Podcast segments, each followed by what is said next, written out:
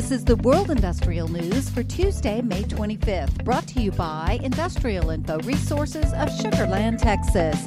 This newscast is sponsored by Sung Il Sim, producer of shop fabricated piping spool and induction bend with accumulated technical know how for the last few decades. They've also produced and supplied nuclear, thermal, and on and offshore plants with high quality piping.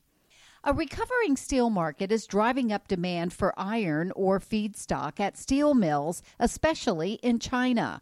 Global iron ore mine production was about 2.4 billion tons in 2020, according to the U.S. Geological Survey, down slightly from 2019, mainly due to a pandemic related supply and demand slowdown.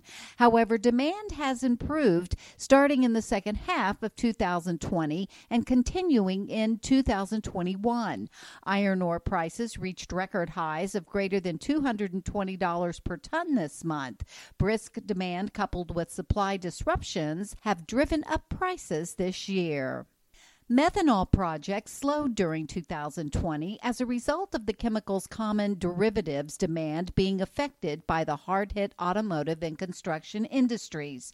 But Industrial Info is tracking 21 active methanol projects in the U.S. worth almost $12.5 billion that account for nearly 14.7 million metric tons per year of installed or planned methanol capacity.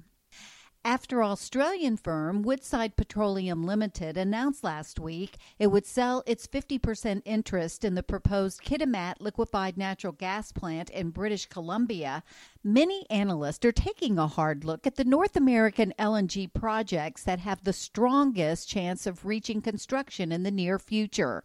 Other North American LNG projects also haven't fared well this year. And luxury sports car maker Porsche is the latest car maker to join the growing ranks of manufacturers aiming to build an electric vehicle battery plant in Europe. The company said it will construct a battery cell plant in Tübingen, Germany.